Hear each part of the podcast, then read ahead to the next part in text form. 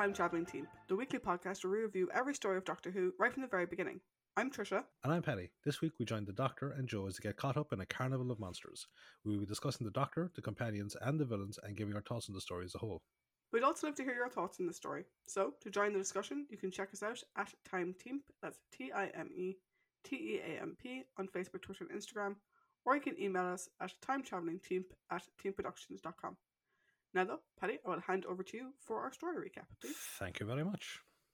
Episode 1 At a spaceport on a distant planet, a ship descends onto a landing platform, and two silver skinned humanoid aliens go to meet the new arrivals. The ship is being unpacked by a group of grey skinned aliens who seem to be more primitive than the silver skinned ones. Two alien humanoids called Lurmans disembark from the ship and watch as their vast array of baggage is unloaded. The female Lurman, who seems less than impressed with their surroundings, alerts her male partner to the arrival of the silver skinned aliens. The arrival panics one of the grey skinned aliens, who flees to a walkway above the ship. One of the silvers holds the other greys back, whilst his colleague takes a strange device shaped like a tuning fork from his belt and shoots the grey with it, causing him to clutch his chest in pain as he plummets to the ground below. He tells his colleague that he merely stunned the grey, but that he needs to be taken for analysis before being eliminated. Meanwhile, the two Lurmans, Vorg and Shirna, change out of their spacesuits into garish circus attire and summon the crowd of grey aliens to watch their carnival of monsters, which is inside a device that contains a zoo of various alien creatures in their natural environments. However, their pitch is interrupted by the arrival of the Silvers, who are less than enthusiastic about their presence on the planet. The one who shot the Grey, Commissioner Kalik, expresses his displeasure about the new presidential decree allowing outsiders to their world and voices his hope that an investigative tribunal, led by another of their colleagues, Pletrak, will reverse the ruling. Meanwhile, Shirna points out an alert on the device that Vorg unhappily acknowledges is a system defect. Meanwhile, the TARDIS lands in the cargo hold of a ship in the middle of the ocean. The Doctor and Jo disembark, with the Doctor assuring her that their surroundings are perfectly safe as he's arrived there before. Jo comments on the sulphurous smell in the air, but he tells her not to worry. Jo questions him if he is certain of their location, and the doctor insists that they're on Metebelis Three, but is stopped by her when she points out the sound of machinery. He sheepishly says that they might have arrived on a different planet in the system, and says that they should find out where they are. Just as they leave, Jo hears something in the shadows, and they go to investigate, finding a cage full of chickens. The doctor warns her that they may only appear to be chickens, but Jo confidently states that they are, and then points to a cargo box the crate is on top of, which has Singapore emblazoned on the side. Embarrassed, the doctor leads Jo up to the main deck, and he tells her that they need to be quiet as there's something unusual going on. Jo jokes that he can never accept that he is wrong, but nevertheless follows him, making sure to avoid the crew on the ship. They hurry into a nearby room where they hear someone approaching and take behind a sofa as a trio dressed in 1920s style clothing enter the room after them. One of them, a retired major named Daly, says he intends to do a bit of reading and allows his daughter Claire to go for a walk with the other man, one of the ship's officers named John Andrews. Through their conversation, they reveal that they are somewhere near India en route to Bombay. After Claire and Andrews leave, Major Daly starts to read but quickly falls asleep. The doctor is adamant that they are not on Earth, but Jo carefully takes a newspaper from a nearby table and shows it to him, informing him that the date is 1926. He still refuses to accept her surroundings, and Jo frustratedly calls him stubborn. Suddenly, they hear Claire's screams and take cover again as she and Andrews rush back into the room. They hear roaring from outside, and the doctor takes a peek and sees a plesiosaur, a dinosaur that went extinct over 130 million years beforehand. The plesiosaur dives back into the water, and Andrews goes to get weapons to defend them. And after he leaves, the doctor and Jo try to sneak out of the room, but are spotted by Claire. Major Daly asks if they are passengers, and Jo says that they are, but they have been below decks as the doctor, who she refers to her as her uncle, has been ill. However, Andrews returns and reveals that they are stowaways. He says that they are to be held in Major Daly's cabin until the captain is free to see them, and he leads them away from the room. En route, the doctor notices a strange metal hexagon on the floor and asks them if there are any others on board, but Andrew says that he can't see what he is talking about. He then ushers them into the cabin, and once they are alone, the doctor reveals to Jo that they are on board the SS Bernice, a ship that went missing in mysterious circumstances akin to the Mary Celeste, and according to a calendar in the room, they arrived on the day it goes missing. Jo then notices that the clock seems to be changing time, and the doctor says that it is daylight outside even though it should be dark. The doctor then works on getting them out, and Jo presents him with a set of skeleton keys. Meanwhile, on the alien planet, Chairman Platrak is interviewing Vorg and Shirna and is alarmed to see that they are entertainers. He then confides to Kalik and his colleague Oram that the president must have brought them to the planet due to a recent scientific theory that the Greys, which are called functionaries, are acting out due to a lack of entertaining stimuli. The trio argue amongst themselves as to whether or not to send them away and reject the presidential decree, with Kalik being supported by Oram in favour of doing so. Vorg says that he has an official welcome letter from the president himself, but when Platrak goes to verify it, Shirna realizes that it is an autograph from a famous wrestler with the same name. Back on the SS Bernice, the Doctor and Jo examine the hexagon, and he says that he can open it with a device from the TARDIS. Jo says they need to be careful, and when they approach the guest room, they hear Major Daly, Andrews, and Claire inside, repeating their earlier conversation word for word. The Doctor says that someone has programmed the ship, the passengers, and the plesiosaur, and he tells her to take cover so that the events can play out as they did earlier. They exit the room after Andrews leaves and head for the TARDIS so the Doctor can get the device to examine the hexagon. Jo suggested they should leave altogether, and she suddenly calls the doctor out of the TARDIS when she sees something above them. He rushes out and watches as an enormous hand reaches down and takes the TARDIS away. Episode 2 The doctor calls out for the return of the TARDIS, but to no avail. Jo finds it hard to comprehend what they saw, and the doctor says that they need to get off the ship in order to find the TARDIS. They make their way up to the deck and take cover as Claire and Andrews walk on the deck overhead. Jo says that the plesiosaur should be appearing soon, and the doctor says that they need to wait for it to scare them away. Meanwhile, Vorg pulls the TARDIS out of the device, saying that it must have been causing the defect that showed earlier. However, he is forced to put it back when Kalik and Orm approach them.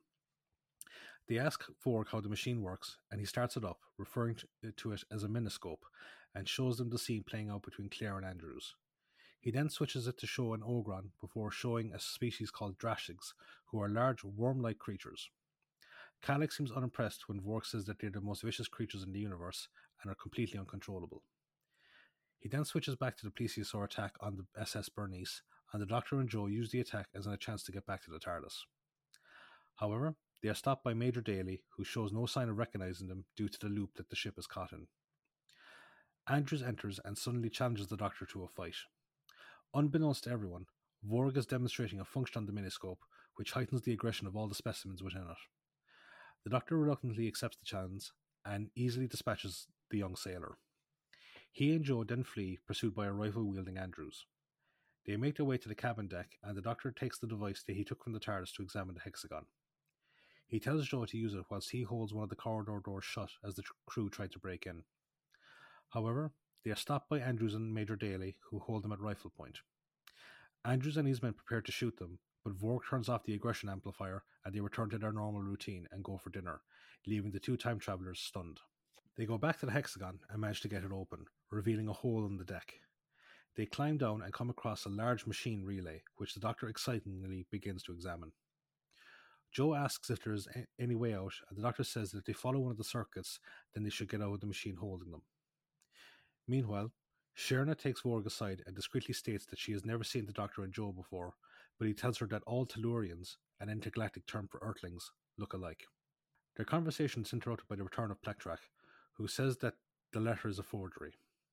Kalik then uses the opportunity to tell Platrak that the Miniscope is housing undeclared alien specimens, in direct opposition to an interstellar ecology ruling. Platrak and Kalik says the Miniscope and the specimens within it will have to be destroyed, and Vorg's protests are ignored. Shirna laments their situation and says she regrets joining him, but their argument is interrupted by a pair of functionaries arriving with a large cannon like machine called an eradicator. Platrak orders them to destroy the miniscope, but it manages to resist the effects of the eradicator, much to the shock of Platrak and the others. Oram says that the eradicator was designed to target organic molecules, so the specimens inside are more than likely dead, and so the trio depart happily. Vorg, delighted to see the miniscope intact, checks on it to make sure that it's still working. Inside, the Doctor and Jo regain consciousness after being knocked out by the blast from the Eradicator. Jo says that they are deliberately being attacked by their giant captors, but the Doctor doubts it as they have done nothing to antagonize them and say, says that they should keep moving. Vorg's checks reveal that all the specimens are intact, but the miniscope receives some damage to its view screen. He starts to repair it, but unbeknownst to him and Shirna, their conversation is being monitored by the three silvers. Kalik then rants that they are helpless due to the present. Uh, Kalik then rants that they are helpless due to the presence. Um, come on. Kalik then rants that they are helpless due to the president's disbandment of the planet's army, but Pletrack says that he is overreacting due to the alliances that they have with the neighboring planets. Kalik insists that Vorg's people will invade the planet and that Vorg is more than likely an advanced spy.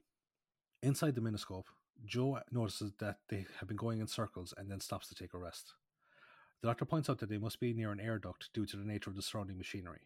But before they can try to look for it, they are forced to evade the pliers used by Vorg as he attempts to repair the view screen. Vorg sees them and gets Shirna to confirm if they are, are there or not. However, Kalik and Orm sneak up on them and hold them at blaster point, demanding that he hand over the transmitter that they suspect him of having. The two entertainers insist that they are only trying to repair the miniscope, but Kalik doesn't believe them and orders Orm to search the machine. Orm uncovers the TARDIS, but Vorg warns him to put it back. However, his warning comes too late as the ship starts to grow in Orm's hand and he hurriedly puts it on the ground and joins the others as they watch it grow to full size.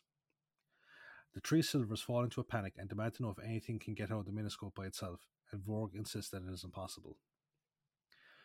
Inside the miniscope, the Doctor manages to break through one of the air ducts, and he and Jo climb through it and find themselves in a cave that leads out into a large moor containing methane rivers.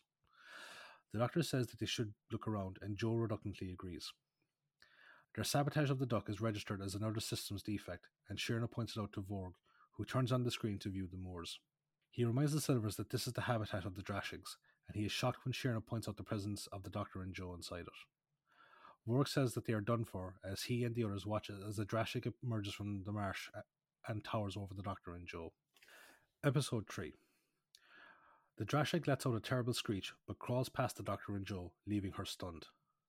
The doctor explains that it must be hunting them by scent and is heading for their outward trail at the cave. He then says that they had better get away quickly in case any more come along. This is all being watched by the Silvers and Vorg and Shirna, who tell their hosts about the gruesome discovery of the creatures, which cost the lives of 50 people. The Doctor and Jo continue to make their way across the moor, and Jo struggles to keep up. They suddenly encounter a group of Drashigs, but Jo becomes stuck in the mud as they try to escape. The Doctor uses his sonic screwdriver to ignite the methane rivers, causing it to burst into flames, which holds the Drashigs at bay. He then goes to help Jo, but they watch helplessly as the Drashigs go around the flames and charge at them. Suddenly, Vorg's hand appears after he'd been coaxed by Kalik to intervene, and he blocks the Drashigs long enough for the Doctor and Jo to run back to the cave and get into the inner workings of the miniscope. The Doctor realizes that they are actually in a miniscope, and Jo is disturbed by the concept of being entertainment, but the Doctor says that it is no different to how she and other humans attend zoos. He does say that he was a driving force behind the abolishment of such devices due to the treatment of sentient life inside them. Jo says that the one that they are in must have missed the destruction order sent out for them, and they are now surrounded by danger on all sides. Suddenly, they hear roars of the Drashigs nearby, and the doctor says that they had better leave. This turn of events is noticed by Shirna, who expresses concern to Vorg that the Drashigs could run riot throughout the miniscope or even break out, but he tells her to keep quiet. Elsewhere, Pletrack frets as to what to do about the miniscope, and Kalik tells him to go seek presidential permission to deport Vorg and Shirna, along with the miniscope itself. Inside the miniscope, the Drashigs break into the inner workings and begin to hunt down the Doctor and Jo. Their presence inside the circleways causes an alarm to go off, and Shirna urges Vorg to reveal what is going on to Kalik and Orm, who were drawn to the sound of the alarm. Vorg tries to deny any fault, but Shirna tells the Silvers what happened, which leads Vorg to lay the blame on Kalik due to his insistence that Vorg save the Doctor and Jo. Kalik then brings Orm aside and admits that he only intervened as he believed the Drashigs would follow the fleeing time travelers and potentially break out of the miniscope and run amok on the planet. He reveals that he did it because he wants to use the chaos to launch a coup against the president and take power by returning the planet to its former military glory. Inside the miniscope, the Doctor and Jo reach a dead end with a sheer drop below them, and Jo begins to lament the hopelessness of their predicament. The doctor says they need to apply some lateral thinking as he believes that there's an extractor vent at the bottom of the hole. Jo takes his meaning literally and suggests that they try to go through the walls to get back to the ship so they can get rope to go back down to the hole. They then try to find another hatchway back to the ship and as the Drashigs draw closer. They arrive back in the cargo hold and begin to search for rope, but are interrupted by the arrival of Major Daly and Andrews, who came to investigate a sound Major Daly heard. Andrews spots Jo's boot and orders her out. Jo whispers to the doctor to stay there, and she is taken away by Major Daly and Andrews, who bring her to a common room where Claire is. Jo tries to break Claire's conditioning to get her to see through the illusion she is in, but to no avail. Andrews returns and says that she is to be taken to see the captain, but he and Major Daly are also unable to be snapped out of the illusion. In the cargo hold, one of the Drashigs breaks through the wall of the ship and charges the doctor, flinging him into a pile of boxes and he falls to the floor unconscious. Andrews and Major Daly enter, followed by several armed crew members, and they open fire on the Drashig, but their bullets are useless. Andrews orders them to fall back. The captain appears and Andrews informs him about the creature, but says he can fend it off with dynamite. Outside, Pletrack returns and says the president has granted permission to deport Vorg and Shirna, as well as jettisoning the TARDIS into deep space. He then notices that the functionaries manning the Eradicator are gone, and Kalik says that he dismissed them. Pletrack orders Orm to get them back, and after he goes, he tells Kalik that he will be suspended and his actions investigated. Back in the Miniscope, Major Daly tries to get Claire and Jo onto a lifeboat, but Jo refuses to go without the doctor. Major Daly then takes a Tommy gun off one of the sailors and uses it to fend off a Drashig as it bursts through the deck. He then takes Jo and Claire back to the guest room to get a drink. Meanwhile, in the cargo hold, the doctor comes to just as Andrews prepares to use dynamite to kill the Drashig, and he calls out for him to stop, but it is to no use. The Drashig retreats back into the hole into the inner workings of the miniscope, and the doctor examines the damage. He then uses some rope to climb down to the extractor vent and comes across one of the hex- metal hexagons beside the dying body of a Drashig. Up in the guest room, Andrews returns and the scene plays out again as he and Claire prepare to go for a walk, and Jo once again tries to get them to remember what happened with the Drashig. She then rushes out of the room when they don't listen, and Andrews and Major Daly go after her, believing her to be a stowaway. Outside, Shirna notices the power failing in the miniscope and shows Vorg, and he says they need to repair it before it fails completely. Pletrack comes over to see what's happening, but he is distracted when Shirna screams as she sees the doctor stagger out of the bottom of the miniscope. Episode 4 The doctor grows back to full size, and Shirna goes to tend to him as a terrified Pletrack orders a pair of functionaries to kill him with the eradicator. Kalik intervenes, but Pletrack insists that he needs to be killed in order to prevent any type of contamination. The doctor struggles to his feet and, ignoring Pletrack's outbursts, asks where he is. Kalik says that they're on the planet of Interminor, and after realizing that Jo was right all along, the doctor turns his attention back to the miniscope, demanding to know who it belongs to.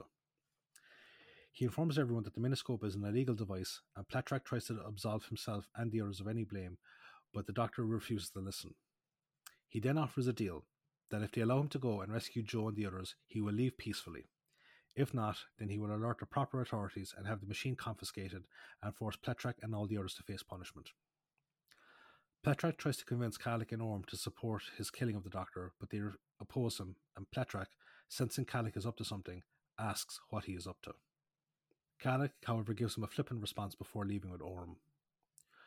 Vorg watches the scene unfold and expresses admiration for the Doctor, who he believes to be a fellow Carney, for his clever handling of Pletrack and the others. He then greets the Doctor in Carney speak, but this only serves to f- confuse the Doctor. Vorg introduces himself and Shirna, but the Doctor says that he needs to go rescue Jo. Shirna warns him about the Drashigs running wild in the Miniscope, and Vorg laments the fact that his insurance doesn't cover the loss of livestock. The doctor angrily berates him for his ignorant treatment of the specimens inside the machine and becomes more alarmed when he is told that life support systems in the miniscope are failing and that they won't last much longer. Meanwhile, Jo is avoiding Andrews and Major Daly as they search for the ship for her. She makes her way back to the cargo hold to find the doctor, but she is caught by Andrews and one of his men. Orm and Kalik observe the doctor as he sets about trying to fix the miniscope. Orm expresses his concern that Pletrack could accuse them of treason, especially if he discovers that they sent the functionaries away in order to sabotage the Eradicator. Kalik tells him not to worry and instructs to him to plant a component removed from the device into Vorg's bag. Meanwhile, Shirna points out the side of the miniscope bulging and realizes that the Drashigs must have reached the outer casing. She tells Vorg, who says that they need to escape before the Drashigs get out and grow to full size. However, they are stopped by Pletrack, who tells them that they are only allowed to leave on a special quarantine vehicle and forces them back at gunpoint. The doctor tells Vorg that he needs his help to man the miniscope whilst he goes back inside to save the others. Unfortunately, he is dismayed to find out that Vorg won the machine in a bet and doesn't know how to use it properly. The doctor asks him to look for a piece of the miniscope, and whilst Vorg looks for it, he explains to Shirna that he plans to connect the miniscope to the TARDIS in order to get Jo out and send all the other specimens back to their own time zones. Vorg returns with the component, and the doctor tells him to wait whilst he goes into the TARDIS. Elsewhere, Orm confides to Kalik that he doesn't think the plan is safe, as without a working eradicator, the city will be destroyed by the rampaging Drashigs when they finally emerge from the Miniscope. Kalik tells him to trust him, saying that they will be able to act as saviors of the city, and then leads him to the Miniscope. Meanwhile, Jo is placed in one of the cabins to await questioning from the captain, but she uses her skeleton key to escape. The Doctor shows Vorg and Shirna how to use the connection relay to the TARDIS, but Pletrek arrives and Shirna accidentally reveals the plan. Pletrek says that he's to stay there to await questioning, but the Doctor signals for Vorg to activate the relay, and he disappears back into the Miniscope. Pletrek shoots at his disappearing form and hits the relay, damaging it, and Vorg and Shirna desperately try to repair it. She finds the Eradicator component and hands it to Vorg, who is surprised to see it as he recognizes it as military technology. The Doctor successfully reappears in the Miniscope and makes his way back to the cargo hold, where he hears Jo calling for him. The duo reunite and make their way back towards the spot the Doctor marked as an exit for Vorg to beam them back.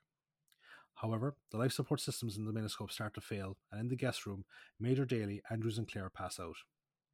Meanwhile, Orm urges Kalik to hurry as the quarantine shuttle is en route and they could arrive at any moment. Kalik tells him to distract Pletrek whilst he tries to open the extractor vent to let the Drashigs out. He does so, but the creatures burst out and grow too rapidly for him to escape, and one of them towers over him. Pletrek tries to use the Eradicator, but discovers it is sabotaged and then flees. Vorg rushes to it with the missing component and reattaches it and shoots the Drashig that has just eaten Kalik, killing it. He then proceeds to target the other rampaging Drashigs. Shirna then reminds him of the Doctor, but Vorg says that the power is gone. However, he detects a faint power flow and then activates the relay, which successfully sends all the specimens back to their original time zones, but it destroys the miniscope as a result. The Doctor and Jo suddenly appear, and the two entertainers are delighted to see them alive. The Doctor then explains to Jo that everyone has gone back to their own time zones thanks to the TARDIS. He and Jo then put the relay back into the TARDIS, whilst Pletrek thanks Vorg for his heroic actions. Shirna points out that without the miniscope, she and Vorg have lost their income, and Vorg, sensing an easy mark, drops Pletrek into a shell game and begins to fleece the unwitting bureaucrat.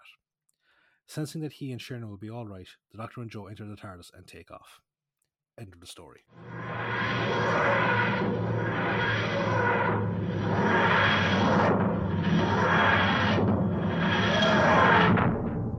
So, now that we have exited the carnival in fine fashion, with no candy floss, what a shitty circus. um, it's a carnival, not a circus. They're two different things. Yeah, true. Sorry. I just wanted to say what a shitty circus. uh, we'll make our way over to something that's definitely not shitty, which is the trivia spot. Thank you, thank you. and, and to your point, both carnivals and circuses should always have candy floss. So yeah. Yes. So the air date for Carnival Monsters is the 27th of January to the 17th of February 1973. The writer for this one is Bob Holmes. Yay, this Bob. is story five for Bob with 13 more to go. You're a legend, Bob. The director for this story is Barry Letts. We've discussed before that Barry had in his contract that he could direct one story per year. Hmm. He didn't always do that, but he could if he wanted to. He's previously directed Enemy of the World. He did uncredited directing in Inferno, and he directed Terror of the Autons. He has two more directing credits coming up. Those will be Planet of the Spiders and The Android Invasion. Now, part of that whole he can direct one per year mm-hmm. is that he has to give up his producer credit in favor of the directing credit. He can't have both. The BBC was very clear on that. He can only be credited as one. So this story doesn't have an on screen producer credit for Barry because he took the director credit instead. Hmm. The working titles for this were The Labyrinth and Peep Show. now, Bob Holmes really wanted it to be called Peep Show. Yeah. and Terrance kind of said no because it could be misconstrued to mean something else. Pretty much, yeah. Yeah. This is the first story to use the term Tellurian mm-hmm. when referring to a human being from Earth. Bob Holmes did use it a couple more times, um, but this is the first time that we saw it. Another term that Bob made up is drashig, which is an anagram of dish rag. so apparently, a white dish rag would be hung on a pole, and that would be like where the actors would get their eye line because the Drashigs were obviously added in after. Yeah. Um, which I just imagine them all looking at it, looking at a dish rag on a pole. What did you make of the the, the, dish, the dish rags? I thought they were actually kind of good. Yeah, they, I they thought the like- effect of them was really good. yeah, that was like um, I thought it was really impressive. Really, really impressive. It kind of reminds me of the sandworms from Beetlejuice. Yeah, I mean, we're going to get to a story next season where I think Yes. Yeah. certain things didn't look as well as the Drashigs did this time around.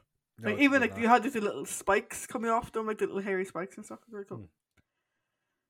The Ogron and the Cybermen, they weren't flashbacks. They were actually new scenes filmed specifically for this story.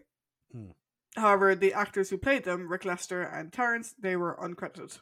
Yeah, so just in case people are wondering what, where did the Cyberman come into the equation, as uh, Vorg is testing the machine to make sure it's still okay, a Cyberman appears on the screen. Yeah. Apparently, in order to make this a workable four-parter within the proper runtime, there was a lot of editing that had to be done. Apparently, it ran over by quite a bit. So originally, the cliffhanger for episode three was going to show the Doctor plummeting to his death, quote unquote. Of episode three, Mhm. um, and that was cut and replaced with the him walking out of the miniscope. Yeah. So the SS Bernice is actually the RFA Robert Dundas. Um, the ship was meant to be um, scrapped, so it was used for this purpose. At one point, the production actually had to stop because the ship's compass had disappeared. Hmm. Turns out, Jon Pertwee took it. For fuck's sake. So he thought everything on the boat was being scrapped.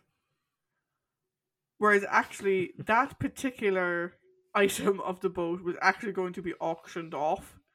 And so Jon had to quite embarrassingly give it back. uh, shooting was again interrupted, this time by a bomb scare. Um, there was the ticking of an alarm clock that was in someone's bag, and it was interpreted as something else. oh, okay. So the interminor officials, or the silvers, as Patty was calling them, um, they were originally meant to have their face hidden behind masks, but Barry didn't want that because he thought the performances would better would benefit more from having like their full facial range. Which I agree. I think they work better that way. And Mm. actually, their silver makeup was actually really good. Yeah, I ex- I would say, with the exception of uh, Michael Wisher's, due to the fact that his was fading quite a bit at points.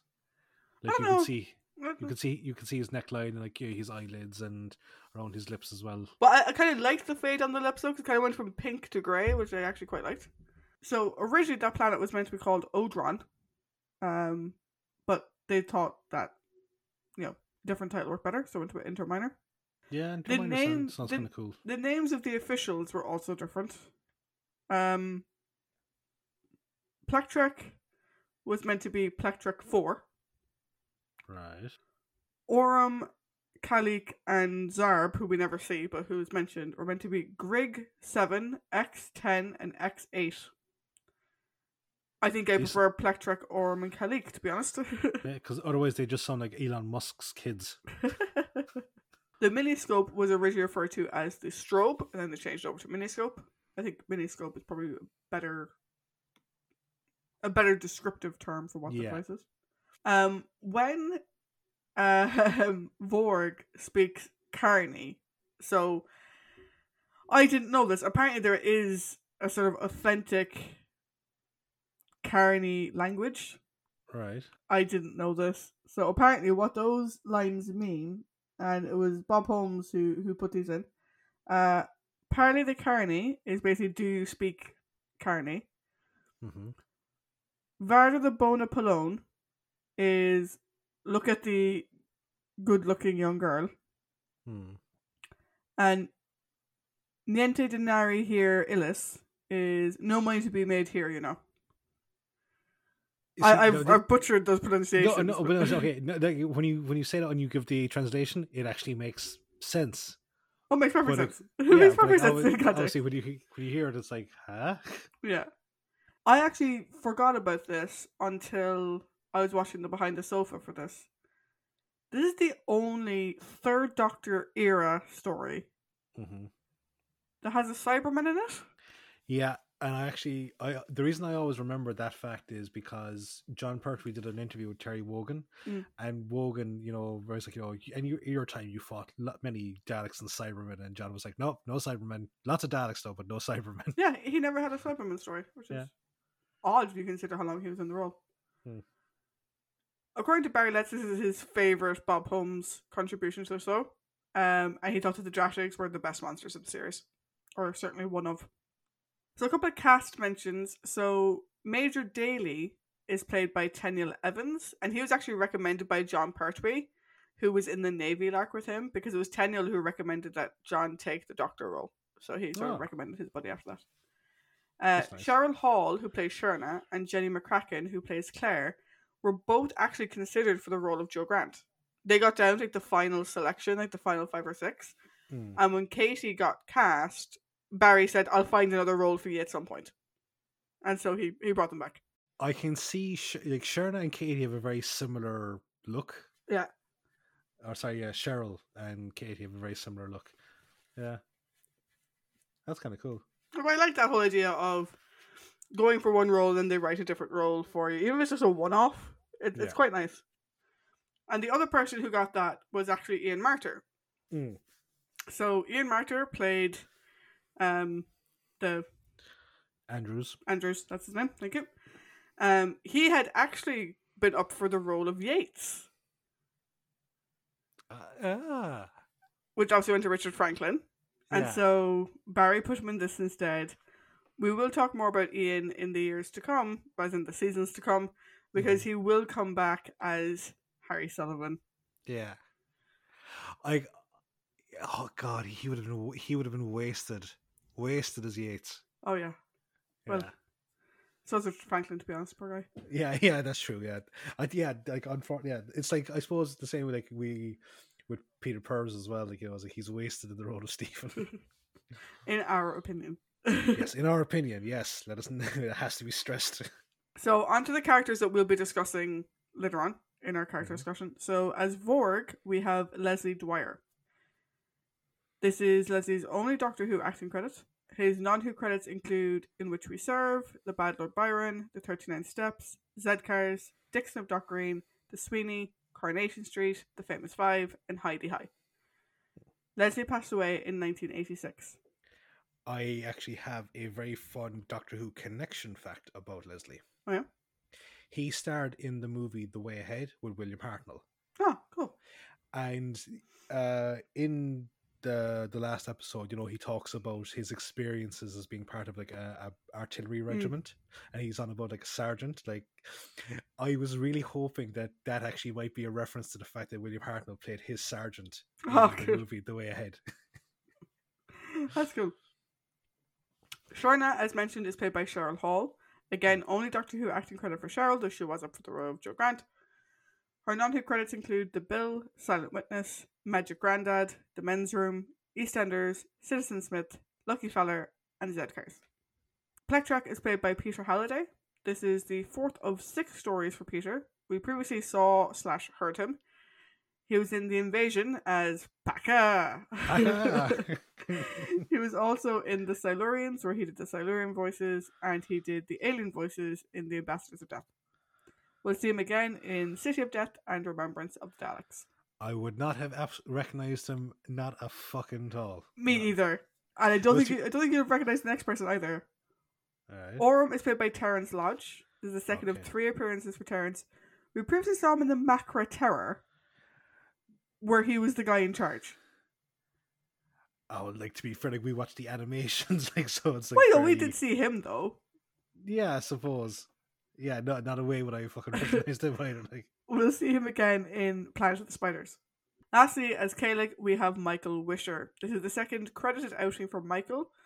We previously saw him in The Ambassadors of Death and Terror of the Autons. We will see slash hear him again in Frontier in Space, Planet of the Daleks, Death of the Daleks, Genesis of the Daleks, Revenge of the Cybermen, and Planet of Evil. Michael passed away in 1995.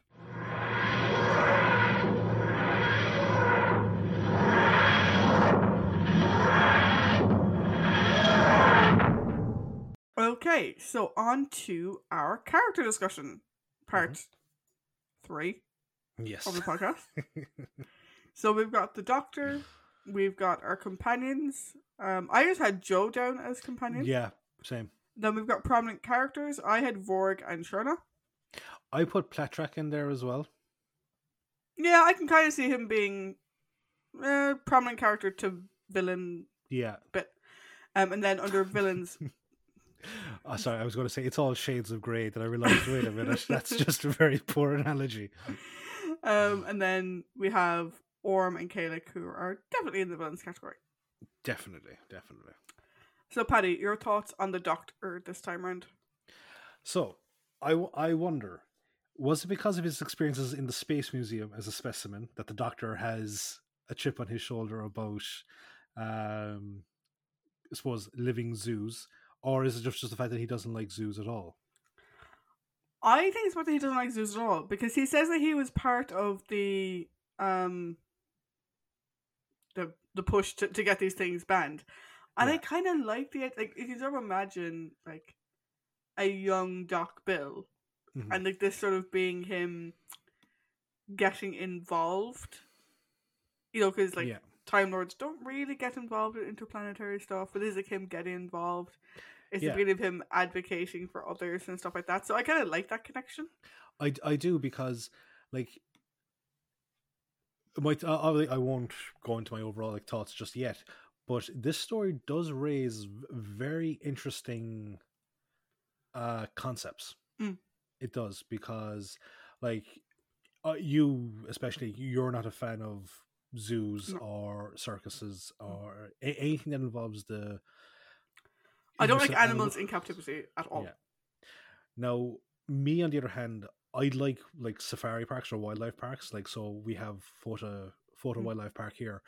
So, and I've been to the the Animal Kingdom over in Disney, where they have more space in which to be comfortable. Like they're not confined into paddocks or like really cramped space. Because I've been to zoos like in Rome and uh, Madrid, and the zoos there are horrible because of the conditions that the animals live in. Mm.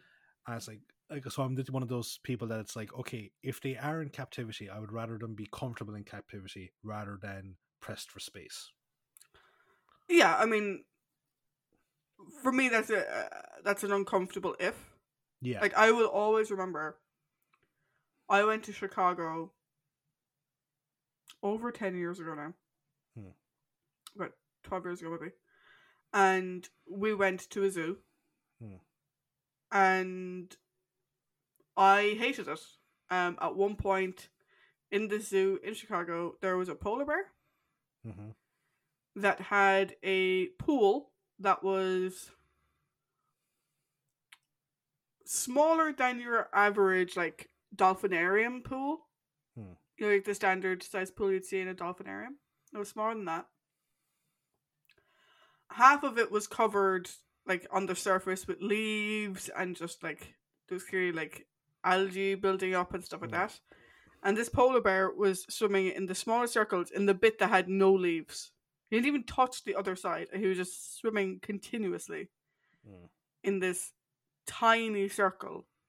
Like I said, in half of a pool that's only the like it was smaller than your standard dolphinarium. And bear in mind, I'm talking about like a dolphinarium, not like the SeaWorld type thing Yeah. designed to have orcas in it, like a Yeah. small dolphin tank. Mhm. Um, and it was absolutely the one of the most distressing things I've ever seen in my life. Yeah. I absolutely hated it. So like, th- that's the story does raise the very interesting idea of that because like Jo, you know, makes the point of like I don't like the idea of being you know viewed as entertainment, and then he makes the analogy it's no different than you going to a zoo, and then he really he does like the carnival barker type Mm. thing where he's like roll up, roll up, and you know spend your money and all this kind of stuff, and actually really distresses her. Yeah. Um. So that I I quite enjoyed that scene. Um. But what the I suppose the big thing coming from the doctor here is like the cold fury that Mm. like he expresses when he when he finds out one Vorg's view of like their livestock. He's like Mm. you know his. It's it's not a callous attitude, but it's a it's a very aloof or an ambivalent attitude Mm. towards the lives of the creatures in the miniscope, and the doctor is just very cold. And then you know is that you know the offer, which is like, look, If I can get them out, of, if I can send them home and I can get Jo out, I will walk away and I will not say one word about this to anyone. If you try and stop me, though, then everyone will suffer the consequences. So I, I, I really enjoyed the Doctor's performance here. I enjoyed jo- Jon's tour de force here. Also, I realized by watching this that I have an action figure of him from the specific story because because of the Wellingtons. Um, yeah. So look, just this was a good. This was one of those stories where it's the Doctor stands up for the little guy, literally. so yeah, no, I completely agree with you on Jon. I think it's a great outing. I mean, you mentioned there, you know, his attitude towards keeping anything sentient Mm-hmm. in captivity, and I agree with that hundred percent. Like I mentioned the whole thing about the zoo that I went to in Chicago. I had another incident where uh, I think I mentioned this to you before. I was in Salou with my parents, and my mum took me to a water park. It was just the two of us, but my mum can't swim, and I wasn't particularly in the mood for swimming by myself. That's Mhm. weird. Um, but this show, this park had a dolphinarium, and they had dolphins and seals. Hmm. So my mom spent money for us to go see the show, and I'm like, okay, because my mom knows I love dolphins, Mhm. and so we're sitting there, and I'm literally nearly in tears watching this show. But like my mom was really enjoying it, and she thought that she was doing it for me and whatever. Mhm. And then at the end, I always remember like you could get your picture taken with the seal, Mhm. and it was like ten euro, and my mum literally had ten euro left, Mhm. and they wouldn't let both of us go in the picture. And like mum really like it was obvious that mum wanted a picture, Mhm. um, but they wouldn't let the two people go into one picture. You'd have to pay more. Mum didn't have more money with her. So she sort of insisted that I go on my own. And so I have this picture of me grinning like an idiot next to a seal and I'm dying Hmm. on the inside. I like it's literally like destroying my soul. Um so I completely like Hmm. when Doc Jon is sort of doing the whole roll up, roll up thing, and Jo is getting so distressed. I'm there kind of going, it sucks that he has to do that in order to get her to imagine herself Yeah. in that position. Yeah. Um, but it's understandable then that she gets so distressed because the idea of it is so visceral, I think. And Mm. Jo is a very compassionate person, you know, and she's Oh yeah. you sort of get the sense that she's never thought about it that way before, like from that perspective. Um, that's one of the things I like about Jon in this story, or the Doctor in this story, is that he teaches Jo a lot without dictating to her, without treating her like she's dumb. He lets her come to her own conclusions, but he's sort of there as a guide, Hmm. do you know? Um, which I think is really, really good. Were you going to say something? Yeah, no, I, was, I just remember like a story when we went to Dublin Zoo years ago. Um, you know the way like in uh, in certain zoos, there's like certain animals that are allowed ro- roam free, kind of Mm. more like you know, kind of fowl and stuff like that. And there was this one fella there, and for some reason he just wouldn't leave this duck alone. He kept trying to pick the duck up, and the duck was freaking out. So, uh, I just fucking marched over to him and I gave him an absolute bollocking to leave it alone. Mm. And he just looked at me like I had two heads, and I was like, Jesus Christ Almighty! Look, I know that. Yeah, I have come here to take. it. And see, that's the kind of thing where it's like, I love a lot of different types of animals. Like you know, you know me, I love pri- uh, primates Mm. And gorillas and stuff like that. But like, I'll never opp- get the opportunity to see them in real life. Mm. And going to a wildlife park, which is the preferable option for me, is the only time I'll ever get to see them in so- Mm. something like that. You know. But I was like, just because I'm coming here doesn't mean like that they're like fucking they're not my entertainment. I'm here to appreciate them. I'm not here to fucking kind of do, you know, clap my hands and kind of go do something for me, you know? Yeah, and like I think you know when it comes to my thoughts on animals in captivity and stuff, and like you know, even with Fota, I kind of Yeah. I've I've conflicting emotions about that because it's a great way to introduce young children to animals. Mhm. Um, and the animals there are treated very well, but and obviously they have red pandas and like Yeah. they're red pandas and they're adorable. Mhm.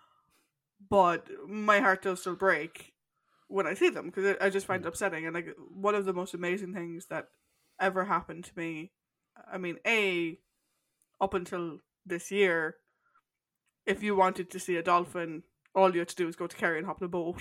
Yeah. He was just there hanging out. Yeah. Um, but I went to Seattle two years ago, and I went on a boat trip up to Puget Sound, and I got to see orcas in the wild, which is like my like ultimate dream. And I was like, uh, they were quite far away. There's like restrictions on how close the boat can Mm. go, and I was like, I would rather the fact that we had to stay that far away on restrictions than Mm. pay to go to the hell that is SeaWorld Mhm. to be able to like walk up to the glass and have one looking right at me. I'm like, no, I won't do that. I know we're getting off topic, Yeah. but yeah. the point is, but like, but like, but again, this is kind of stuff like even if you want to go all the way back to the massacre, yeah, we we spent a long time talking about the divide that Mm. that show was showing. Yeah. So here is no different. Like this does bring bring up the concept of, and I I made the point repeatedly that science fiction, when it has its best, holds up a fucking mirror to what's going on in the world, no matter how big or small it is at that point in time. yeah, definitely. And like that's one of the things I like about Doc Jon here is that we've had sort of conflicting messages from him, like this Sea Devils versus S- Silurians and, and that yeah. kind of thing. But I think this is probably the one episode where I agree with him like 110%. Yeah, definitely, definitely. And if you're a fan of New Who, Mm. you kind of get that glimpse of the oncoming storm. This idea Yeah. of this idea of I'm a Time Lord. Don't fuck with me. Yeah. Do you know? Yeah. I'm giving you a chance here. Fucking take it, Hmm. or I will end you. But see, Jon does it in the sense of like, like okay, like when Tennant does it, and even when Matt Smith does it, there's this intensity to it, you know, like where it's with Jon, it's very, it's very, it's very James Bond esque in the sense of how suave and debonair he seems when actually giving this ultimatum. Oh yeah, but I think it's that like glimpse of what it becomes. Oh yeah, like after years and years of loss or Yeah. whatever. Um, but yeah, I think Jon is great in this. Mm-hmm. Um, I love the fact that he's still a little bit up himself, and he Mm. freely admits it. Will you ever admit you're wrong? No. No, no, never, never, never. And that's why I think that's actually a really good transition point into Jo because, like, her awareness of her surroundings, like her growing awareness of her surroundings, Mm. comes from her skepticism as to the Doctor's ability to pilot the fucking TARDIS. She's not Be- wrong. Like No, she's not like because like that's the thing. Like, okay, you say that we're here, fair enough. Let's take a look around. There's some chickens. You say that they're the supreme being of this planet. I say that they're still chickens, type, type thing, you know. Um, but I, I'm loving that. Literally now between the two of them, it's just you know back and forth, back and forth the whole time. Mm. Whereas you know they're trapped in the cabin and like you know how about you use the Sonic? Oh, it's um, Sonic is used for more high tech locks. So you what you're saying is you need skeleton keys. Yes, here's some skeleton keys. yeah, it, it's all very rapid response to it, and it's yeah, like a, lar- a large part of it comes from Katy and Jon's dynamic, Mm. just you know in general. But Jo here is also very strong, and I, as you kind of said, I do like seeing Jo acting as like the mirror to for the audience. Yeah. In the sense of like when he does the Carney uh, Barker part, and she's very distressed over it. You actually feel it. You do feel uncomfortable. Yeah. yeah. Like one thing's again great outing from Jo here. Jo's really gone from strength to strength. I think, particularly if we compare her back to the first few times we spoke about her. Hmm. Um, one of the things I love here is, I mentioned it when we are talking about the Doctor, is we see Jo learning, and this is great. Jo has we discussed this the other week. Jo has probably had the most character progression of any character, with Jamie probably coming in second. De- no, definitely. She, no, out of all of them, she is the the best uh, available representative of character growth throughout time on the show. Yeah, and like again, watching the behind the sofa thing on the Blu-ray, Katy Manning kind of defended Jo in a big way. Do you know that you know people sort of say like, oh, she just has like the doctor leading her around and telling her what to do. It's like that's not. It's like you're not watching it if that's what you're saying. hmm You know, he doesn't tell her you're being an idiot. Do it this way. he guides her and he teaches her and like yeah, you know, she's his assistant fr- from a unit perspective, but generally Mhm. speaking, he's her guide and her mentor in a way. Yeah, no, And we, re- I think we really see it strongly here. Like, even though he didn't mean lateral thinking, literally, yeah, yeah. but she still got the idea, do you know, Yeah. and she still thought outside the box and sort of was like, okay, forget A to B. Hmm. What if I go A, D, C, B and try and get it that way, do you know? And I think that's great. And we get to see her learning. And I love that we get to see her holding her own. Do you like when she gets stuck, when she offers herself up Yeah, in that time loop of, of Mhm. like the, the, the boat? yeah. And she tries to get Claire to wake up, and she nearly gets it because you tell that Claire is kind of like, yeah, and like even at the end of the story, Claire is kind of like nearly there at realizing that something happened, Mhm. um, but like she doesn't, you know, stomp her feet and she doesn't act like a child, which she may have done in her first season. Yeah, de- no, definitely she would have, you know, crossed the arms and sat down with a bit of a huff. Where here she was like, "Ah, fuck this," and she just ran back to the cargo hold. Yeah, it's like great. okay, look, we'll play along. Yeah, yeah, I know, I know where I'm going. But like the fact that even like when she's first captured, she just Mhm. swans off yeah, up to the up to the room. Do you know what I mean? She doesn't even wait for them to guide Mhm. her. She just fucks off and does her thing. I think that's great. yeah. and um, then when when she's locked back into the cabin, she's like. One Mississippi, two Mississippi, and just like goes back at the door with the skeleton keys. So, yeah, like it's like at at we're at the stage of the game now where we kind of like with Barbara and Ian probably at this stage, which is like they're not really bringing anything new, but they're showing why we've fallen in love. Yeah, I think I think Jo doesn't bring anything new, but she's shirking off some of the old. If that makes sense.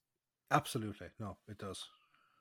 Oh, but actually, I had one point thinking, all right, you know, when um, you know, when she's running along the marsh Mm. by herself, I'm like, did no one think of Katy's myopia? No one. also in those boots, like Yeah. one thing I would say, her outfit is amazing. Mhm. It's probably her most easily transitionable to modern day outfit we've seen her wear. Yeah, yeah. Um, probably. but those boots, like, Yeah. how can you run in heeled boots that go up to your knee? That's insane. if I'm gonna be fighting monsters, I'm gonna fucking look good doing it. yeah, it's no wonder she got stuck in a bog. Like, yeah. oh, cool. So, any other thoughts about Jo? no, I think that's me done. Cool. So, the prominent characters.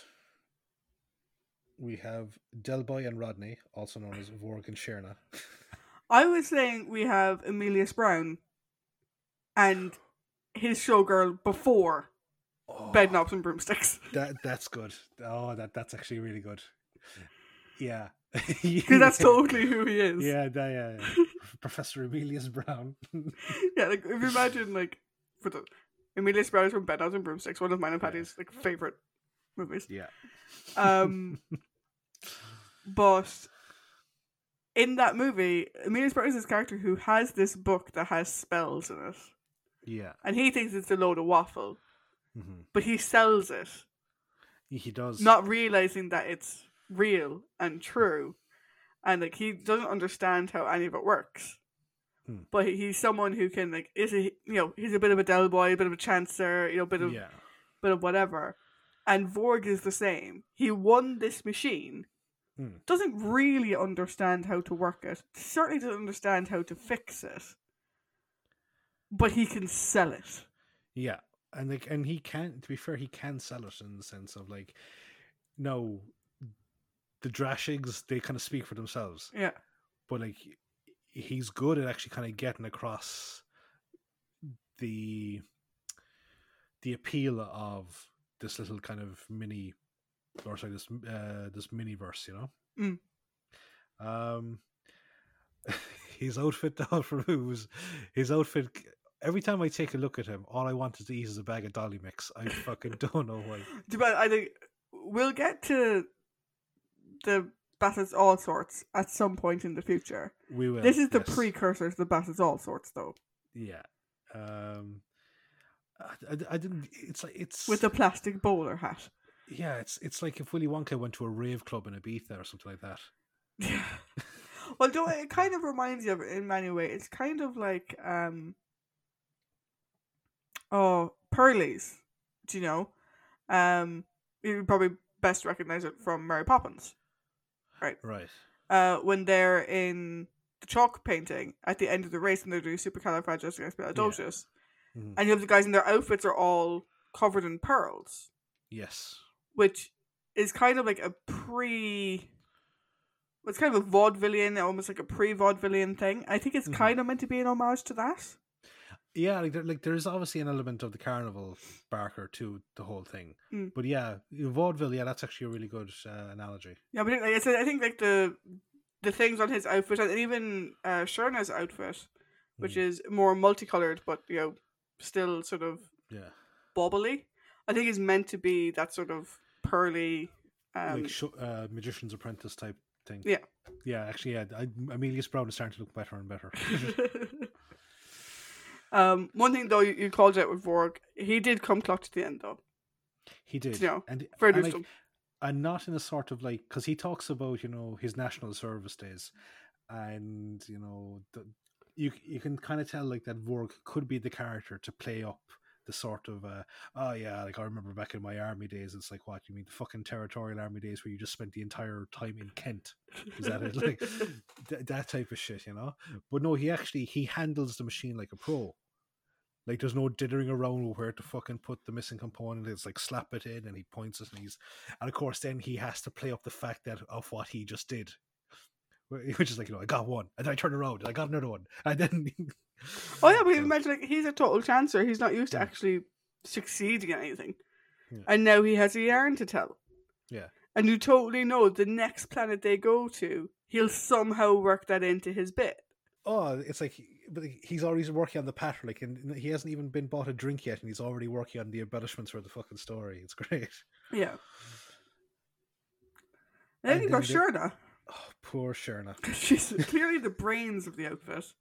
She is, and the thing that kind of annoys the shit out of me is that she keeps being told to shut up. Yeah. Like, uh, Like- you ever imagine with Shirna that like Vorg spun her a yarn, Hmm. And poor Petal bought into it. Yeah. But she is fully clued in to the fact that she has followed this man across the galaxy and he doesn't have a numpty's notion what he is doing. Mm. Do You know, and so even though you know he doesn't want them to know, he doesn't understand them. She, she's perfectly with me. No, he doesn't have a fucking clue. like she she has a better understanding of it than he does like but again it's that oh, there's almost like a um like a penfold thing from danger mouse which is like you know danger mouse thinking that he knows best and penfold's like how about we try this one chief it's like shut up penfold Yeah, and like the one thing about Shirna is well that Shirna is she's also incredibly compassionate. she is you know, which is lovely. I think you know, at the start, like when he's doing his first roll up, roll up type thing, she's there just like lightly tapping this box. And she's like, "What the fuck are we doing?" But as soon as she realizes that the Doctor and Jo are out of the boat Mhm. area, she's immediately concerned with them, yeah and you kind of get the sense that like Vorg saw the loss of the the potential loss of his livestock. yeah I think while she still obviously treated them as a commodity, she cared about them a lot more. It's kind of like if we're going back to our SeaWorld example. Hmm. It's kind of like Vorg is like the owners of SeaWorld who set up the shows and stuff, and Shirna is like the trainer who actually connects with the animal Mhm. if that Yeah. makes sense. Um, I get the sense that she sort of cares for the beings inside Hmm. a lot more than Vorg does. yeah because like when she's when she talks about the power levels going down she's she means the life support levels Yeah. whereas Vorg views it as the oh shit my fucking income is about to go Yeah. tits up um but I, I really wish she would I think there was like a potential like you know would you shut up and listen to me moment Yeah, but it just never materializes and I think it's a bit of, I think it's a bit of a waste yeah. I think though in a four episode story that was fairly tight. mm. I mean, it does go from beat to beat to beat. Like there's very little downtime. Yeah. Um, I don't know if they would if they could have really fit that in in a way that worked. Because I suppose, like technically speaking, all of this is happening in the space of what, like half an hour. A, bit- a little bit longer than that. It's, it's a couple of hours because the cycle on the boat is about um an hour or so because it says twenty to twenty five to seven when they enter the room, Yeah. and then it's like half past six or it's um quarter to six or something when the clock goes back. So it's about a 40, 45 minute cycle every time, and they go through the Yeah, cycle multiple times. Yeah. Yeah. You're right. Actually. But it's still Um, like a, only a couple of hours. Yeah. I suppose like, like that's the thing. Like sometimes you you kind of forget. Like a lot of some Doctor Who stories, or oh yeah, no, I'd say a lot of them. The time frames that they happen in are very very short. Yeah. The majority of them, Hmm. because you don't want to have to show where do they sleep Yeah, exactly. Like or eat Mhm. or pee. I was about to say, Or or, poop. poop. uh, so now we have the first of the representatives of Inter Minor, uh, Pletrac. How did such a coward rise to a position of power? Thi- This this is the thing now that I'm, it's going to be like about the entirety of the representation, the representatives of this planet. So they all refer to themselves in the first person because they always say like well, one would assume Yeah. that one yeah like and yeah so they all refer to themselves as one would do something or one should say something or one feels like this type thing. It gets very fucking annoying. Um, but they're all oh like they, they, they actually just watching them it really just like irks me because like they're it's not that they they're anxiety inducing but it's just like you the more they talk the more you just want to shake them and just kind of go would you just shut up and make a decision um but yeah absolutely it's like he's like he's a commissioner of this of this investigative tribunal and as you say a bit of a coward like in the sense of he has these suspicions yet he refuses to act upon them Yeah, like he clearly the other two are ganging up on him, Mhm. right? Mhm. And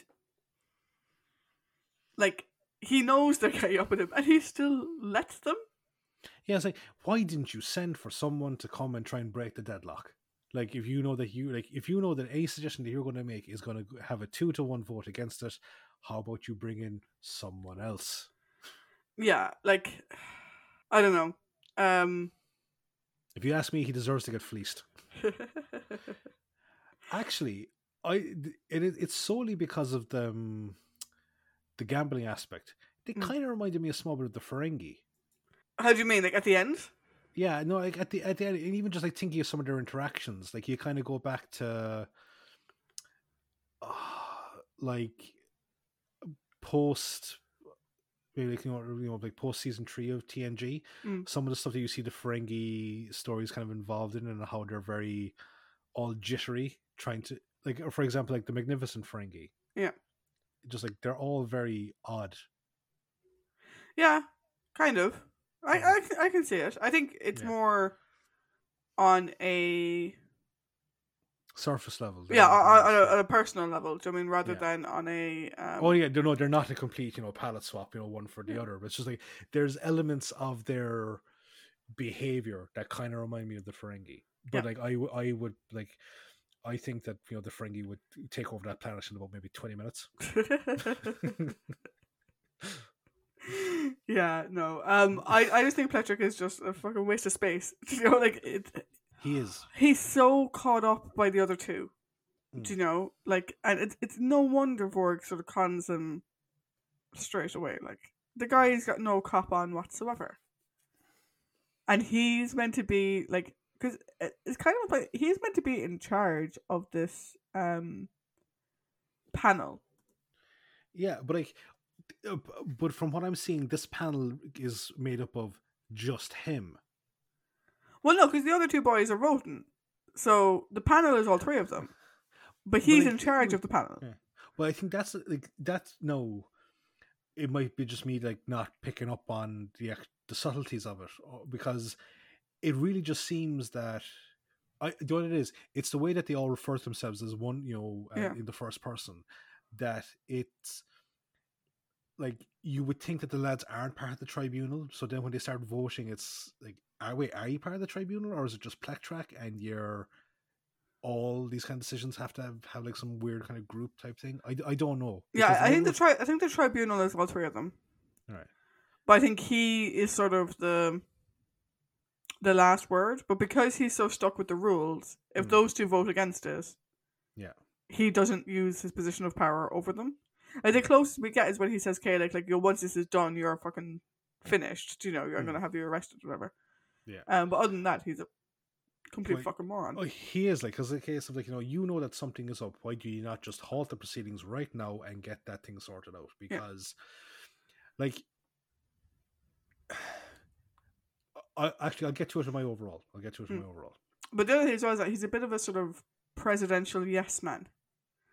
Yeah, Do you know, like I think when he realizes, or like when when Vorg is kind of like, "Oh, I have this letter from the guy who has the same name as your president," he's like, "Oh, really?" And he takes it. He immediately runs off. Do you know? It's like I don't know whether it's that he's looking for an out, Hmm. or whether he's Yeah. like, "Oh, I can't offend the president. I need to double check." Mm. Um, do you know, he's also like he he he seems to be a fan of passing the buck. huge. He doesn't want to take personal responsibility. It has to be a, u- a unilateral decision by the tribunal. Like, he can't he can't put his name on it otherwise. Oh Christ! I work with someone like him. I just. Don't we all? Oh God! No, I know why he pisses me off so much. oh God! Christ! I can't even get away from that guy outside of work. Ah!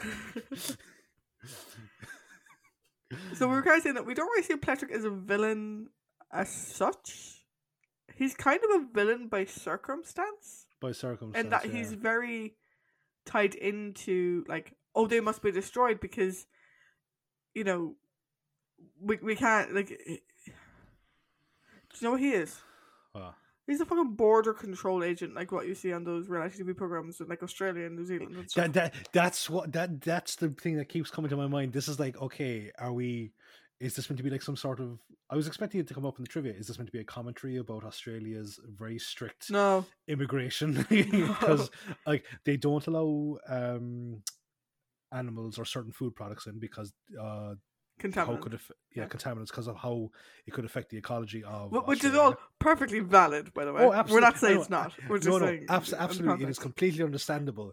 It's just that sometimes, I think it's the narrator and the tone of the show makes it seem ridiculously strict. Yeah, But, and eh, but it- but then you have that. The counterbalance is the episode of The Simpsons where they go to Australia and you just see the bullfrogs are running rampant. Yeah. it's like okay, that's effectively what they're trying to stop.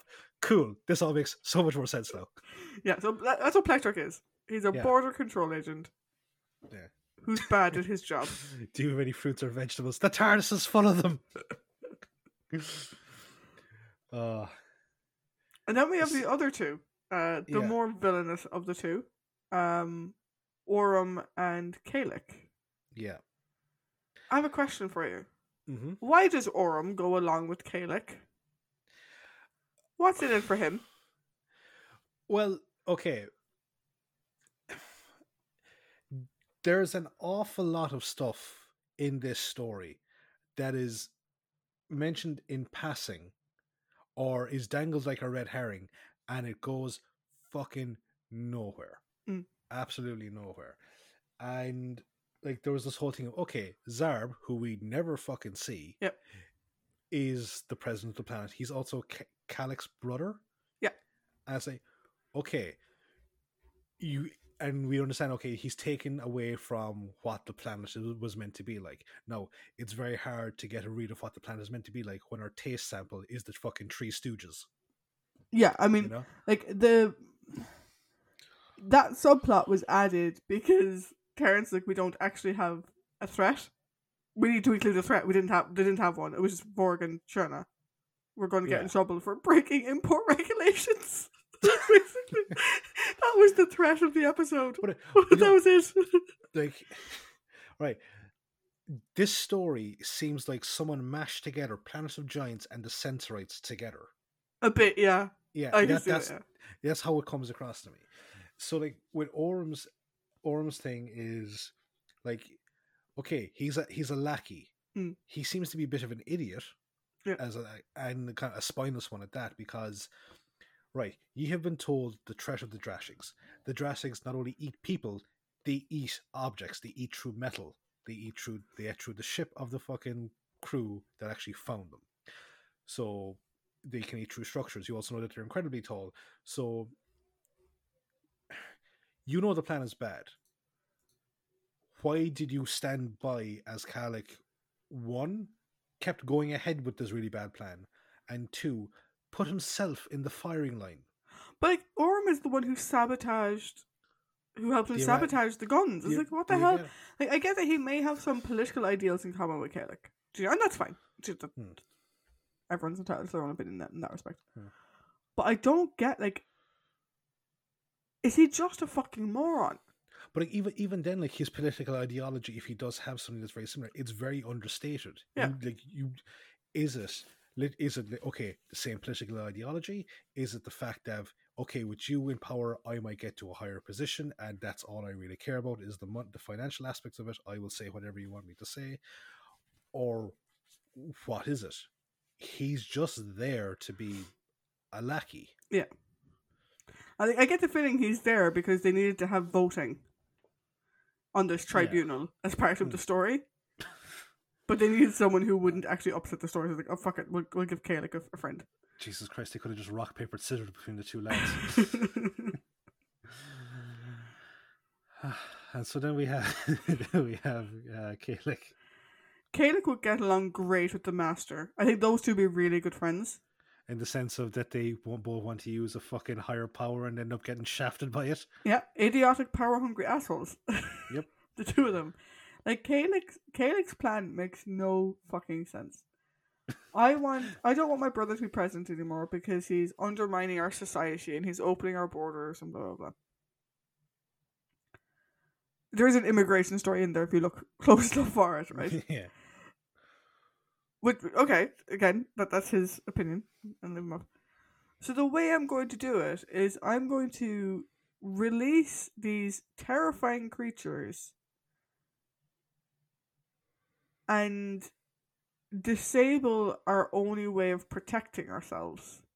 Now, Hmm. granted, he's only disabling one gun, Yeah, is it, but he has this- no idea how big they're going to get before they attack, like before like other defense is able to be roused. because like they said that the, all the military personnel on the planet, uh, the entire military infrastructure has been disbanded. Yeah. So so now their entire thing is this one anti-contaminant device. I don't think I don't think they only have one of them. But like, but that's the way that it kind of comes across in Well, the I- sense of Well, the sense I got was that they don't have an army anymore. Mhm. They have a security force for checking people over who come in. Hmm. And I would assume they have at least one more. because otherwise it's once you're past the first line defense, everything is. Well, yeah, fucked. because also they also said like they're they're never to be left unattended, which kind of implies there's more than one. yeah, Um, but it's just, it's just such a stupid plan. It's such a stupid plan. It is literally all of the plans we've seen from the master of Mhm. I will unleash this amazing power. This amazing power is about to crush me. Shit. But this is the, this is the other thing that's kind of stupid about him is right. Okay, you have in your society you have the functionaries to do all this fucking menial bullshit. Why would you put yourself at risk by being the first one in the way when those things get out? You saw how fast the doctor grew up. You saw how fast the TARDIS grew up. What's going to make this thing any fucking different? Why didn't you just use a functionary, an expendable entity in your fucking society? Why did you not just use one of them? Why? Because you're a fucking idiot. But also because he doesn't want the functionaries to have any um anything interesting to do. you know, it's like oh, like Z- Z- the czar or whatever the fuck his name is. Um they said the functionaries are bored and that's why they act up. So we brought entertainers and he's like You're going to entertain them? No, let them be bored. Maybe he saw it like dealing with the Drashig as a form of entertainment that he didn't want to give them. it's like, no, you'll enjoy this. No, no, you don't get to do the thing that you might enjoy and tell the others about and say it was amazing fun. No, I will do it. there's actually a really uh, the more I think about it now, I'm very uncomfortable with the, with the, the presence of the functionaries because their their makeup and their posturing and their their movements make them look like kind of apes or gorillas. Yeah, it's uh, it's something I'm gonna mention about overall, but like Yeah. there was a second story here, or Mm, even a third story here, really yeah. that we never got into, no, um, like at all. you know, yeah, it's kind of similar to Colony in Space. There was another story there that we never actually talked about. yeah, Um, and I'll get into that in my overall because yeah, the the functionaries are uncomfortable to watch.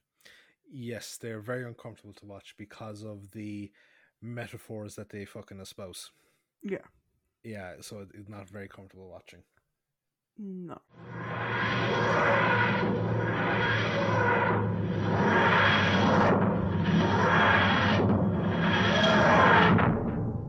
So now that we've gotten past the the customs gate, we're in for the home stretch. We're going to give the story our final thoughts and our score out of five. So Trish, what have you got? What are your thoughts? Overall, I really enjoyed this. Um, I thought it flew by. It's a four-parter. I think it flew by. Mm, Um, the sort of adventure in the miniscope was really, really fun to watch. Mhm, Um, great outings by our main duo. mhm. A chance to see Ian Marter, and no clowns, which is great. Yeah. There is a downside though, because I, Hmm. I do think the story is really good. Yeah. Um, there is something that keeps it from being like one of those top tier like five out of five stories, and that's the caste system slash coup on the planet itself. I don't think they needed to shoehorn it in No. because they don't actually explore it in any great way. Which, in fairness, in a four parter, I don't think they could Hmm. without taking away from the adventure part, which was the best part. Yeah. I think it had it been a six, they would have had the opportunity to explore that a bit more, but then I don't think the story would have worked as a six. I think the adventure part would have fizzled and that wouldn't have been great. Yeah. No, it would it, it it wouldn't work as a six. Yeah, so here we have this story of a coup that we don't care about one way or t'other. And we have this caste system, and what docks it for me is that we don't get a doctor's response on it. Hmm. We get a response of them looking down their nose on other species, Mhm. so them looking down their nose on the beings in the miniscope. But we don't get his response on the fact that the the trio, the tribunal, and their people look down on other natives of their own planet Hmm. who they have made and forced to be subservient to them to the point where if one of them runs away it is shot Yeah. that's disgusting it's, And it's also it's horrific. also it's also vivisected. yeah like it is find out- experimented on to find out what went wrong with it it is Mm. so horrific and it doesn't really get commented on by the doctor or Jo Jo doesn't experience it at all so she's no clue so Jo gets a pass but they don't ever show it while the doctor is there and obviously um vorg and Shirna it's they don't it's none of their it's not their problem and they don't really show it with them either because it's always when they're away from Vorg and Shirna they're talking about it. So it's like, okay, maybe leave the coup part, but why have the subservient Hmm. second species part? This sort of slave race. Why have that? And present them in the way you have as these sort of lesser evolution or like underdeveloped or whatever implication they have Hmm. for them and i was like that like the rest of the episode is super fun that was unnecessary because it went nowhere. Mm. Had they explored it at all, I think it would have been fine, but I think it would have taken from the adventure, which is what this story. This is like Honey I Shrunk the Kids. Like it's an adventure. Yeah. It's a it's a tiny person adventure, Hmm. and I think I don't think it needed to have it in there. Do you know? Mhm. You could have easily had like the three boys, you know, at each other's throats because, you know, Kalik wants to overthrow, you know, and become the head of the tribunal. You know, he wants to control the border. That could have been it, just on its own, Mhm. without needing a mil- like an overall planetary coup and without needing the subservient species part of it. Mhm. Um, but the weird thing is, I still gave it a four. which sounds mental, but I loved the rest of it. The adventure, everything in the miniscope, I loved. I actually liked Vorg and Shirna for the most part. Hmm. It was just the other three and their random fucking side story. I'm like, that's fucking irrelevant because it Hmm. never goes anywhere. yeah. Do you know? So that lost an entire point on its own, but the rest of it I actually really enjoyed. so uh, maybe four is a bit too high. Maybe three point seven five might be a better scoring, but I gave it a four. and I'm stick with it. Um, but the the point lost comes entirely from that. Everything else is amazing. Hmm. The supporting cast I think was good. Um, the effects were good. The production was great. They lose the point because they have this random, very important story point. They do fuck all with it. Because Terrance just sort of shoehorned it in at the end. Yeah. I don't know. How about you? so at one at one point at one point my this my initial re, uh, scoring because usually usually as I'm after I finish the story I give a score. Mm. And then when I do start doing my character stuff, the score gets changed. And then as we start doing this, the score might change or it might um, stay the same. At one point, this story was a one. Oh, Yeah, I because I was like I was literally going, what is the fucking point of this story?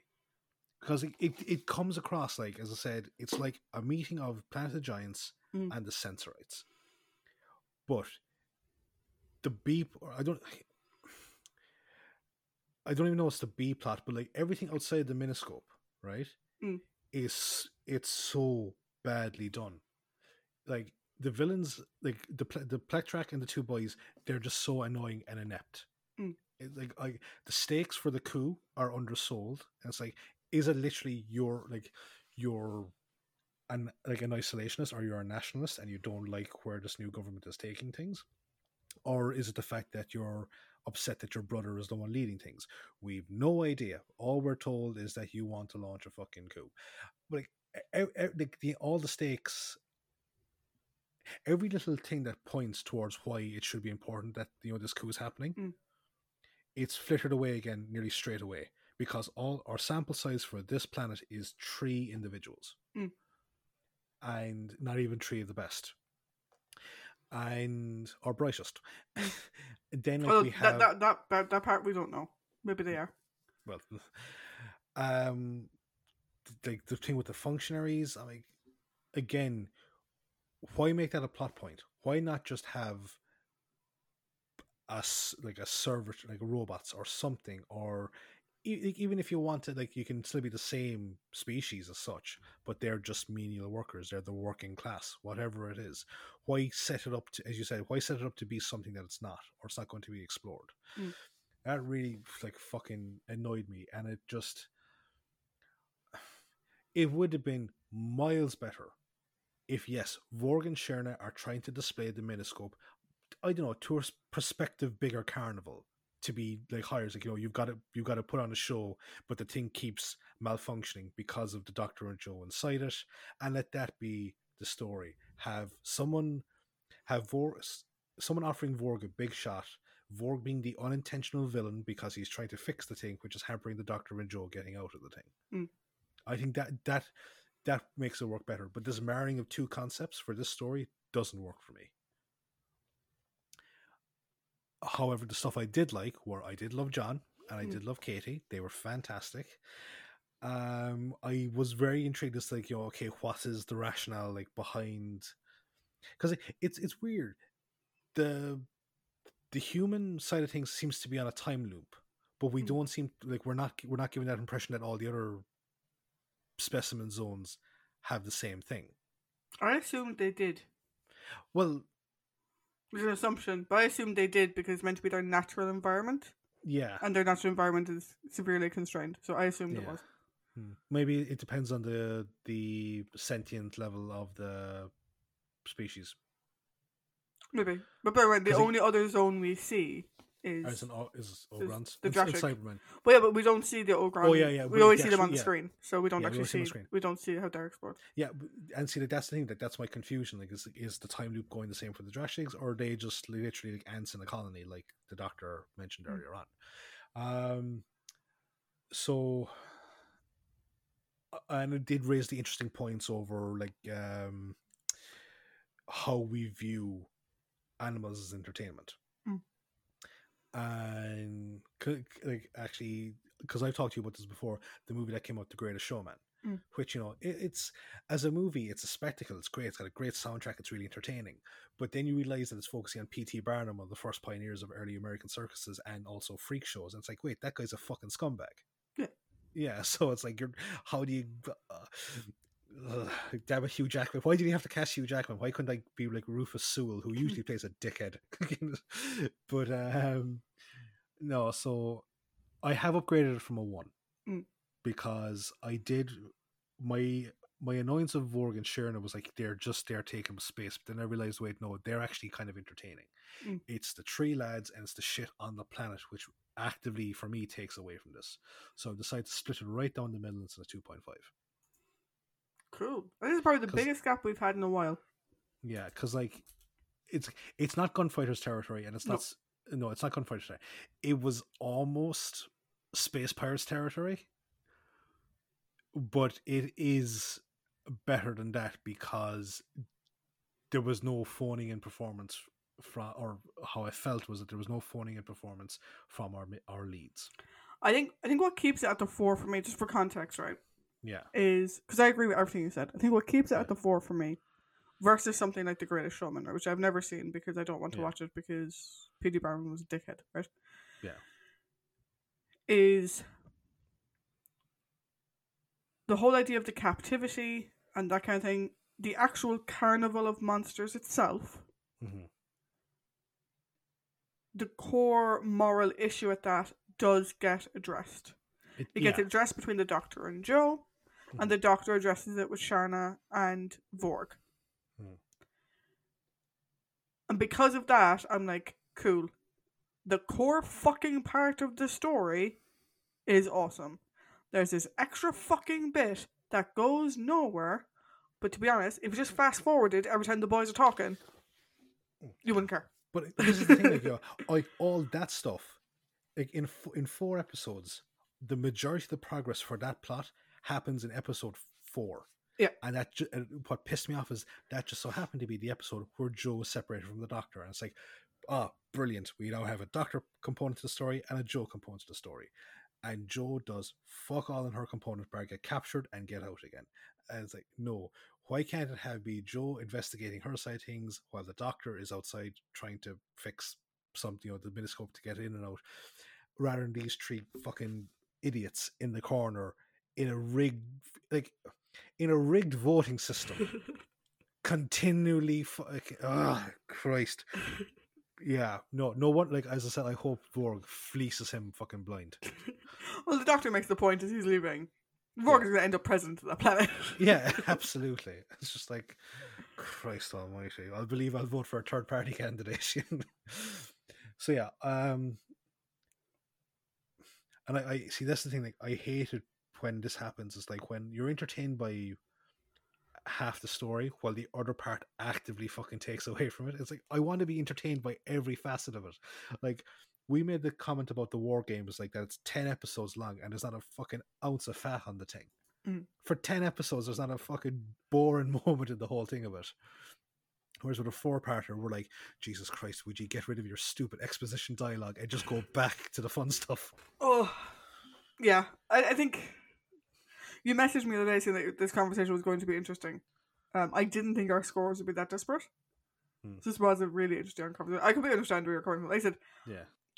the four is probably too high, but to be honest, when I, t- when I shut the episode off, all I remembered really was the fun in the miniscope. But see, that's that's the thing with like you know, you take different stuff away from it. To go back to a comment I think I made either last week or two weeks ago, Mm. the, the Crusade. I scored that higher than you because I had more fun watching it. Yeah. Because it's like, yeah, it's the Crusades, it's Richard the Lionheart, it's Saladin, you know, it's like the whole fucking Mm. grade of it. And it's like we both think it's a great story. And even though there are parts like, you know, where like, yeah, okay, we didn't like that part, didn't like that part, our scorings are still different. Mm. Same as it here. We both enjoyed the moral that it brought up. We both enjoyed the majority of the stuff that happened inside it. It's the shit outside of it just happened to piss me off a lot more than it did you. It's another story where I'm very interested to see what they did in the novelization. Yes. Did they explore it in the novelization? I'm trying to think. Mm. Do I have this story? I think I do. Because I, I'm actually reading um, The Web of Fear, the novelization that you gave me for my birthday. Mm. Thank you very much. And you know the way like that we commented about the character Chorley, who was just like, "You're just using up dialogue. Yeah. you really are." it's like in the book, he's actually like he's uh, comes across as like this very charismatic and professional because like that's his whole thing. He fucking schmoozes his way to these big interviews, despite the fact that he's a complete fucking inept idiot. Mm. You know, uh, so like you get a completely different read of him in the show, which is, he just comes across like this Freddie Lowndes type character, whereas in the actual book, it's just like okay, you talk a talk, but when you actually get the job, or when you know the going gets tough, it's like you know you're terrible. So I don't have Carnival of Monsters, the Target book. Uh, I thought I might, but I just checked my list, and I don't. Um, I I think this would be an interesting one to read because again, like going Yes. back to the Crusades for a 2nd Mhm. that novelization is phenomenal. It is. It is a phenomenal. It's one of my favorites, if not my actual favorite. Mhm. Um, and so I don't know. We'll, we'll see. We'll we'll have to get our hands on the novelization of this one. I wonder what the novelization is called. The Doctor Who on the, the the Big Adventure on the Boring Planet. I think it's just called Carnival of Monsters. but Um, like with this, like it, when I made the analogy, like you know, to the Planet of the Giants, right? Mm. Everything happening outside of the mini adventure was interesting. The whole concept of like this fucking new pesticide that is going to be lethal to absolutely everything, and your man, the murderous guy Forrester, like desperately trying to cover his tracks. It's like that's interesting. That's fucking engaging. I don't mind that plot. yeah, I think the only thing, and as we said, the only thing that really kept that from being a higher score was the just the botchy decision to fucking cut it down to three parts while not editing it properly. Yeah. I would agree. Um, Doctor Who and the Carnival of Monsters. Hmm. Um, I won't be buying this from Amazon anytime soon. How much? Oh wait, no, hold on. Okay. Uh, when I first read it, Mhm. it was like mass market paperback, thirty nine pounds forty seven. Jesus Christ! Then if you click into it, there's ones from like three quid. Okay. Yeah. Also, I think it's um, uh, Who won? It's a, uh Doctor Who merchandise store in the UK, and he does a lot of Target books, which is where I got you like your ones uh, last Christmas. Yeah, I like the the Who shop in, in London. I think that's probably the same people. Um, I Yeah. got lots of stuff. They have loads of, of of Target books, and they've got like some like first and second printings and stuff, which is great. Um. Anyway, Yeah. So yeah, uh, where, whereas pre- uh, previously like we our, our scores have been different because of our fundamental like issues with the actual story, like for Mm. example, Faceless Ones or Colony in Space. Mm. Here we agree, we just don't. We just give it a different score yeah, here we agree. I think it's just the. uh, It may have just been the mood I was in yesterday. Um, I had my Christmas lights on. yeah. Doing my bits, whatever. Um, I think it's just I got so into the mini adventure, Yeah. that my brain just was like, "There's this underdeveloped plot point." Hmm. I think it's because they wouldn't have been able to cover it in four episodes anyway. Yeah. So It- in my it- it- mind, it loses one point for adding in something that in four episodes they were never going to get done, rather than like if this was a six-parter and we still had the same call out, I probably would have given it a lot less. Or it could be this could literally be another case of there's two stories here that could be two four parters. Yeah. Um, so I think I think for me it was more a case of like you've added in a bit that you, it's just filler. Mhm. So I'm losing a point for filler. Yeah. Um, whereas for you it's more a case of you should have taken the effort to actually develop it. Yeah. Whereas I'm just like just take it out because it was filler. I, I think that's, that's the difference of what we're coming down to in terms of uh, how we um Mhm. react to it. And that brings us to the end of another story. Now hmm we're going to have a little break. Yes, we are going to have Uh, two weeks with no episodes.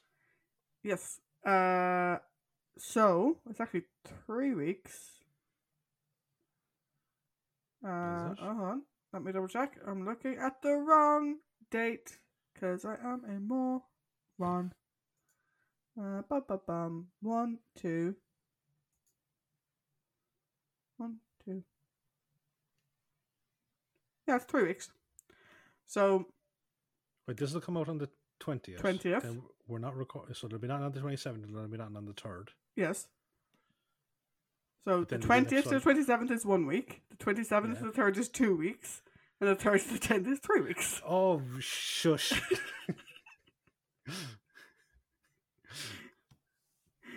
So there'll be two Mondays where there's nothing, which means there's Yes. three weeks between this one. Y- yeah, but that's what I mean. Like, there's no episodes for two weeks. Anyway, we'll be Yes. back after the Christmas break on the tenth mm-hmm. of January with Frontier in Space. Yes, indeed. Till then, happy holidays, Merry Christmas, whatever else you celebrate, or if you celebrate nothing, Happy New Year. Happy, happy Kwan- uh, Hanukkah, Kwanzaa, and everything else in between. Because those are the only other major ones I can think of. Bye. Bye.